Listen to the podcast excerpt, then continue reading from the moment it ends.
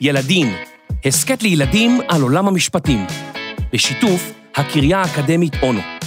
מגיש, יובל מלכי.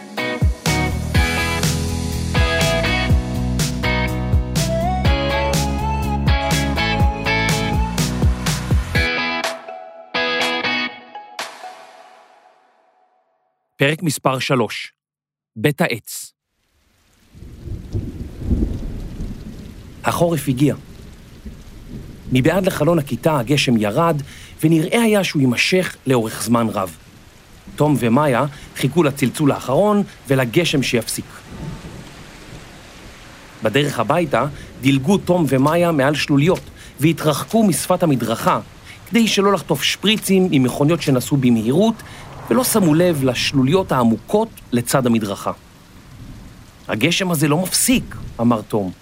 כן, אי אפשר ללכת לשום מקום, אמרה מאיה. גם ככה צריך להתכונן למבחן במדעים מחר, השיב תום, קצת בייאוש. אתה רוצה להתכונן ביחד?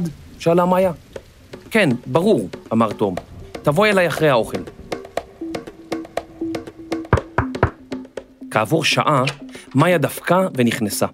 היא הייתה רטובה לגמרי. וואו, מאיה, מה קרה? התקלחת עם הבגדים? צחק תום. מאיה הטטה את ראשה קדימה במהירות. השערות שלה התיזו רסיסי מים על תום. היי! הוא צעק, בשעה שמאיה התפקעה מצחוק. תום הביא למאיה מגבת, ולאחר ששניהם היו יבשים, הם ישבו להתכונן למבחן. כעבור שעה הם סגרו את הספרים והתיישבו מול הטלוויזיה. הייתי הולך עכשיו לפארק, אמר תום. אבל הכל רטוב שם, השיבה מאיה. תום זיבזב בין הערוצים השונים, ולפתע עצר בתוכנית ילדי בית העץ. הילדים ישבו ותכננו תוכניות בבית עץ גדול, כשבחוץ ירד גשם זלעפות.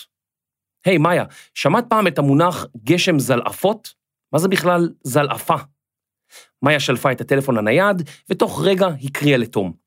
גשם זלעפות הוא מונח מקראי, זאת אומרת מהתנ"ך. הוא מסביר שמזג האוויר השתגע. זלעפה פירושה פחד, אימה או זעם. טוב, מאיה, רק צחקתי, לא צריך לחפור, אמר תום. שניהם פנו חזרה לטלוויזיה. הילדים בתוכנית שיחקו משחק כלשהו. לפתע עלה לתום רעיון. תארי לך שהיה לנו בית עץ, היינו יכולים להיפגש כל החברים ולעשות מה שהילדים בטלוויזיה עושים. וואי, הלוואי, אבל איך בונים בית עץ? ואיפה? היא שאלה. אפשר לשאול את יאיר, אחי הגדול, השיב תום, אולי הוא יכול לעזור לנו. כן, אבל איפה נבנה אותו? טעתה מאיה. בטח צריך עץ גדול עם ענפים חזקים. למה לא בפארק? אמר תום. יש שם עצים מטורפים כאלה, עם ענפים בגודל של... אה, של... אה, של מה? שאלה מאיה. לא יודע, אמר תום. ענפים ענקיים כאלה. וואי, את זוכרת את המסיבת יום הולדת של רועי שעשו לו בפארק? כן, השיבה מאיה. איך זה קשור? תלינו שם בלונים וטיפסתי שם על אחד העצים שהיו לו ענפים ענקיים כאלה שנפרסו לצדדים, זה עץ מושלם לבית עץ. וואי, הייתי שמה שם כל מיני דברים, היינו יכולים ללמוד שם בשקט, זה היה יכול להיות הבית השני שלנו, אמרה מאיה בהתלהבות. תום קם מהספה, בואי נסתכל ביוטיוב, תמיד יש שם סרטונים של איך לבנות דברים. תום ומאיה ישבו וצפו בסרטונים שהסבירו איך בונים בית עץ. אחד הסרטונים אפילו יסביר להם כמה קרשים צריך, באיזה עובי, ואיך לבנות בית עץ שלב אחר שלב. זה יהיה לנו קשה לבנות את זה לבד, אמר תום בעצב. רגע, אבל מה עם אחיך? אמרת שהוא מבין בדברים האלה. כן, אבל בעצם לא בא לי שהוא יתערב לנו, השיב תום. אולי נשאל כמה ילדים מהכיתה? נהיה ממש חבורת בית העץ, חיכה אליו מאיה. ענה תום. השניים החלו לכתוב בקבוצת הוואטסאפ שלהם, ועד מהרה החברים שלהם היו בעניין. תום ומאיה שלחו את רשימת הציוד וכלי העבודה שהם העתיקו מהסרטון, ועד מהרה כל אחד מהילדים שלח לכולם הודעה מה הוא יכול להביא. בערב, מאיה סיפרה לאביה כי הם מתכננים לבנות בית עץ, והם צריכים קרשים בכל מיני מידות. אבא, בבקשה תדבר עם מוטי, החבר שלך שיש לו נגריה. אולי הוא יוכל לתת לנו את העצים? אבא של מאיה חייך וחשב לעצמו, סוף סוף הילדים רוצים לעשות משהו שאינו כולל מסך. הוא חייג ויצא למרפסת כדי לדבר עם מוטי. כעבור כמה דקות חזר. מאיה, הוא אמר בקול שקט. כן? שאלה מאיה בחשש. קחו מה שאתם צריכים ממוטי, אני והוא כבר נסתדר, השיב אביה בחיוך.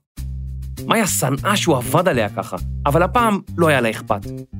וואי, אבא, תודה, מאיה צעקה, קפצה לזרועותיו והדביקה לו נשיקה על הלחי. אבא של מאיה צחק בקול רם, הניד ראשו לצדדים ויצא החוצה. למחרת הגיעה חבורת הילדים לנגריה של מוטי, חבר של אבא של מאיה. הם סיפרו לו מה הם רוצים לבנות והראו לו את התוכניות. מוטי התבונן בהן בלי להוציא מילה מפיו. לפתע הוא חייך. רעיון מעולה לבנות בית עץ, הוא אמר. לי היה בית עץ כשהייתי ילד, ויש לי כל כך הרבה זיכרונות טובים ממנו. מוטי לקח את הילדים לפינה בנגריה, והחל להסביר להם איך לדפוק מסמרים מבלי להיפצע, איך להחזיק את העץ כך שלא ייכנסו להם שבבי עץ לידיים, ואיך לבנות סולם מעץ כדי שיוכלו לטפס אל הבית. למחרת הגיעה משאית קטנה וחנתה מול חצר הבית של מאיה. מאיה הציצה מהחלון וראתה בחור פורק כמה ארגזים בחזית הבית. מאיה יצאה החוצה וקצת בבלבול שאלה אותו, מה זה? מוטי ביקש ממני להביא את זה לכאן. אלו הקרשים לבית עץ. מוטי אפילו סימן לכם מספרים על כל קרש. למען האמת, הוא גם בנה לכם כבר את הקירות, כך שרק נשאר לכם לחבר את החלקים. בהצלחה, ותעבדו בזהירות. מאיה בקושי הצליחה להגיד לו תודה. היא צילמה את הארגזים ושלחה לחבורה בוואטסאפ. כעבור כמה רגעים החלו להתקבל הודעות במכשיר הטלפון שלה. כולם כבר רצו להתחיל לבנות את בית העץ. באותו אחר הצהריים נפגשו הילדים בחצר של מאיה. כל אחד העמיס קרשים על האופניים שלו, ולאחר שלושה סיבובים הלוך וחזור, כל הקרשים היו בפארק, מתחת לעץ שתום סיפר להם עליו. מושלם, אמר יוגב. יותר ממושלם, ענה לו איתי. איך משהו יכול להיות יותר ממושלם? שאל אותו יוגב. לא יודע, אמר איתי. מה זה משנה? זה משנה, כי אתה... די, עצרה אותה מאיה. יש לנו הרבה עבודה. החבורה פרסה את התוכניות על מפה שמאיה הביאה, כדי שהתוכניות לא יירדבו מהדשא, שעדיין היה לח מהגשם של אתמול. הם עקבו אחר ההוראות ואחר הסימונים של מוטי. בתחילה הם דפקו עם הפטיש קרשים לעץ הגדול, עד שהיה להם סולם. אחר כך הם החלו להעביר את הקרשים הארוכים. חלק מהחבורה הסתכלו על התוכניות, חלקם חיפשו את הקרשים הנכונים, וחלקם עמדו למעלה ודפקו מסמרים. כל הכבוד, לפתע נשמע קול מוכר. היה זה מוטי שהגיע יחד עם אבא של מאיה. רציניים החבר'ה האלה, אמר אבא של מאיה. עד מהרה הם החלו לעזור לחבורה.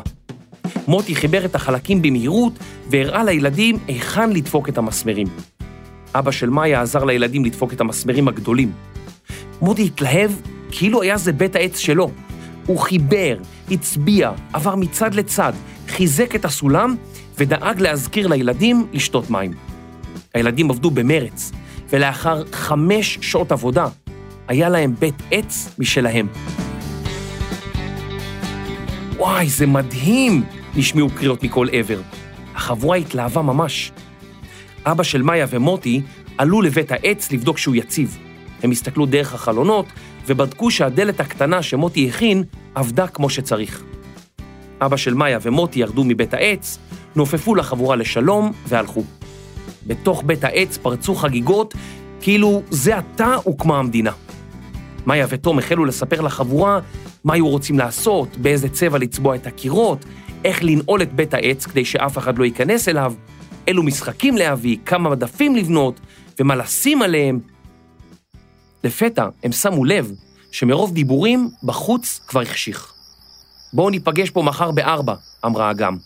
ואנחנו צריכים לבחור סיסמה סודית, הוסיף איתי, תוך כדי שהוא מתרחק על אופניו.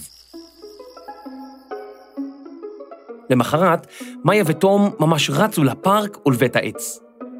מתחת לבית העץ עמד אדם במדים, עם לוח בידו.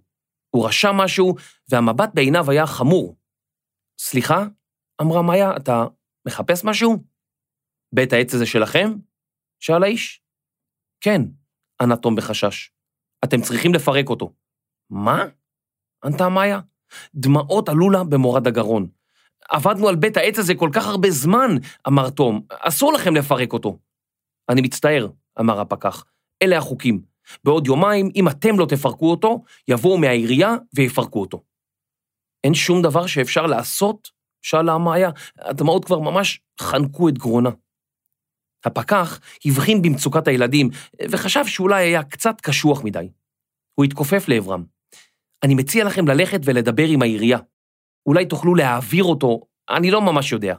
הוא אמר והלך. זה פשוט לא פייר, אמרה יה, לא פייר! בקעה צעקה מגרונה. אישה שעמדה בסמוך וצפתה במתרחש, ניגשה אליהם. הכל בסדר? היא שאלה. כן, ענתה מאיה והשפילה את מבטה. היא קצת התביישה שצעקה. האישה קיבצה את גבותיה ואמרה, רגע, אנחנו מכירות, נכון? מאיה הרימה את ראשה והביטה בה. כן, השיבה מאיה, את אימא של הילדים האלה שהשמות שלהם מתחרזים. אלה חייכה ואמרה, נכון, עמנואל, שייאל והראל. אה, אמר תום, שייאל לומדת איתנו בשכבה. נכון, אמרה אישה בחיוך. אני מאיה וזה תום, אמרה מאיה, ואז המשיכה. בנינו כאן בית עץ והעירייה רוצה לפרק לנו אותו. זה לא נעים, אמרה אלה, אבל אתם יודעים שיש חוקים וצריך לכבד אותם. איזה מין חוק זה שילדים בונים בית עץ, עושים את כל העבודה, ואז העירייה מאיימת עליהם, אמר תום בכעס. תראו, אמרה האישה. אולי אני יכולה לנסות לעזור לכם. באמת? אמרה מאיה, שביב של תקווה נדלק בעיניה. רגע, אבל... אבל איך? אז קודם כל, נעים מאוד. קוראים לי אלה כץ שיינפלד, וחוץ מזה שאני אימא של הילדים שאתם מכירים, אני גם עורכת דין ומרצה למשפטים בקריה האקדמית אונו, בתחום המקרקעין, או קרקע, בעברית פשוטה. אז מה אפשר לעשות? שאל תום. אנחנו כל כך מתוסכלים. אני מבינה, זה באמת מעצבן מאוד. מה אתם חושבים שהעירייה צריכה לעשות? העירייה צריכה לתת לנו להשאיר את בית העץ, אמרה מאיה. אוקיי, ואם מחר מישהו יבוא ויבנה פה בית מלבנים, באמצע מגרש המשחקים, זה גם בסדר? ברור שזה לא בסדר, אמר תום. הוא הסתכל על מאיה והיא הסתכלה עליו. רגע, אמר תום, אז אין סיכוי שיהיה לנו בית עץ בפארק? בטח שיכול להיות לכם בית עץ, ואולי המקום הזה אפילו המקום הכי נכון לבנות בית על העץ. אבל על פי החוק במדינת ישראל, לפני כמעט כל פעולה שאנחנו רוצים לעשות על הקרקע, אנחנו חייבים לקבל מראש, כלומר עוד לפני שאנחנו מתחילים בפעולה, היתר בנייה. זה אישור מיוחד שמאשר לנו לבנות ולעשות את מה שאנחנו רוצים.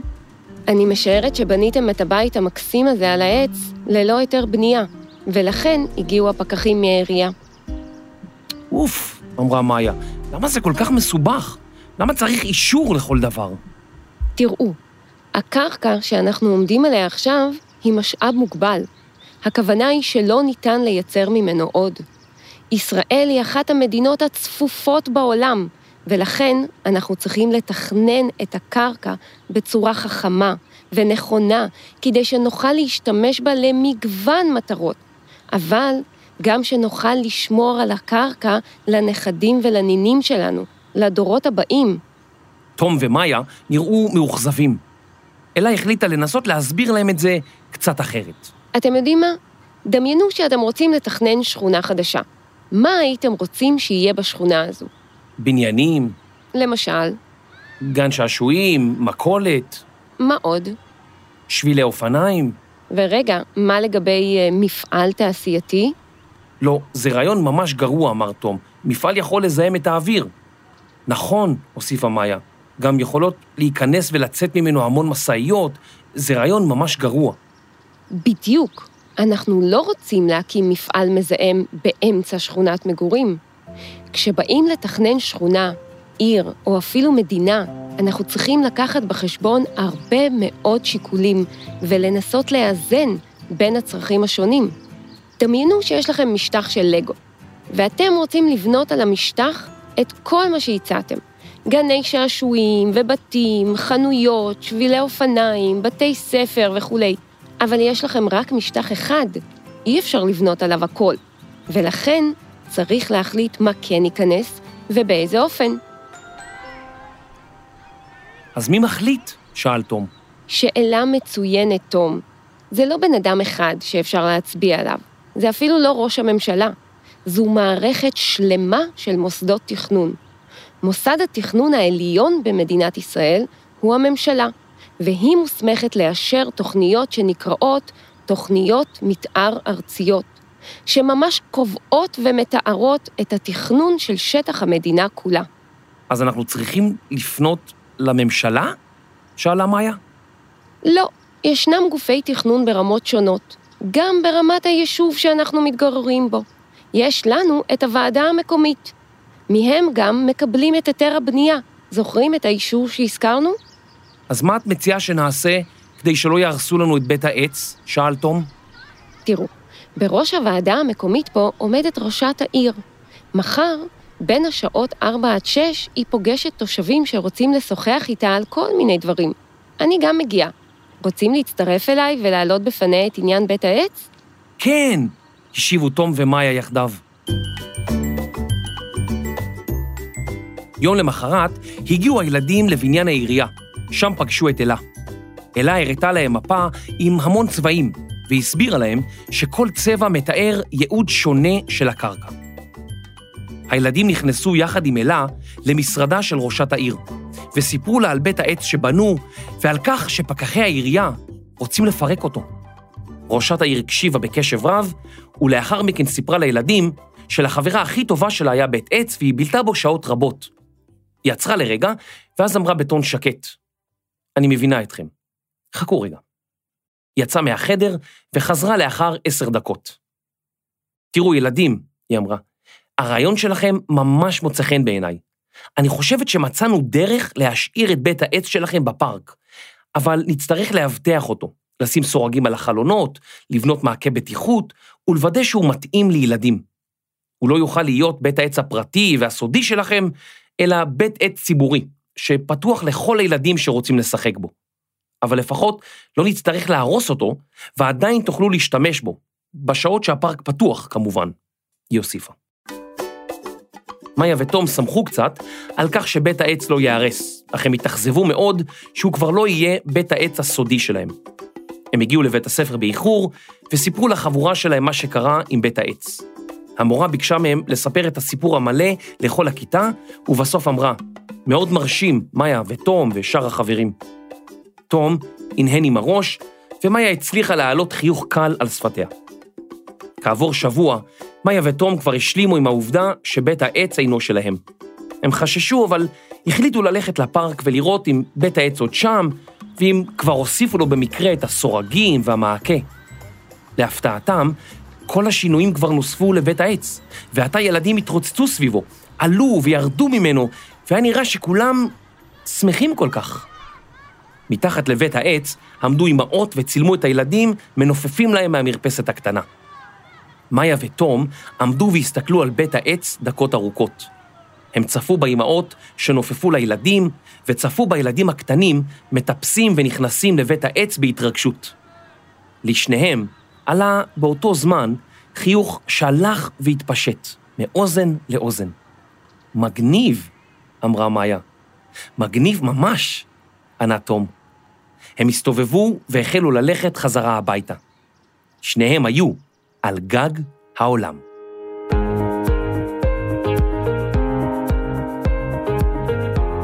תודה לאלה כץ שיינפלד, עורכת דין ומרצה בפקולטה למשפטים בקריה האקדמית אונו. מחקר כתיבה וקריינות, יובל מלכי. עריכת תוכן ולשון, דינה בר מנחם. עריכת סאונד ומיקס, אסף רפפורט. מפיק ראשי, רני שחר. תודה לאולפני סוף הסאונד. הסדרה ילדין נעשתה בשיתוף הפקולטה למשפטים בקריה האקדמית אונו.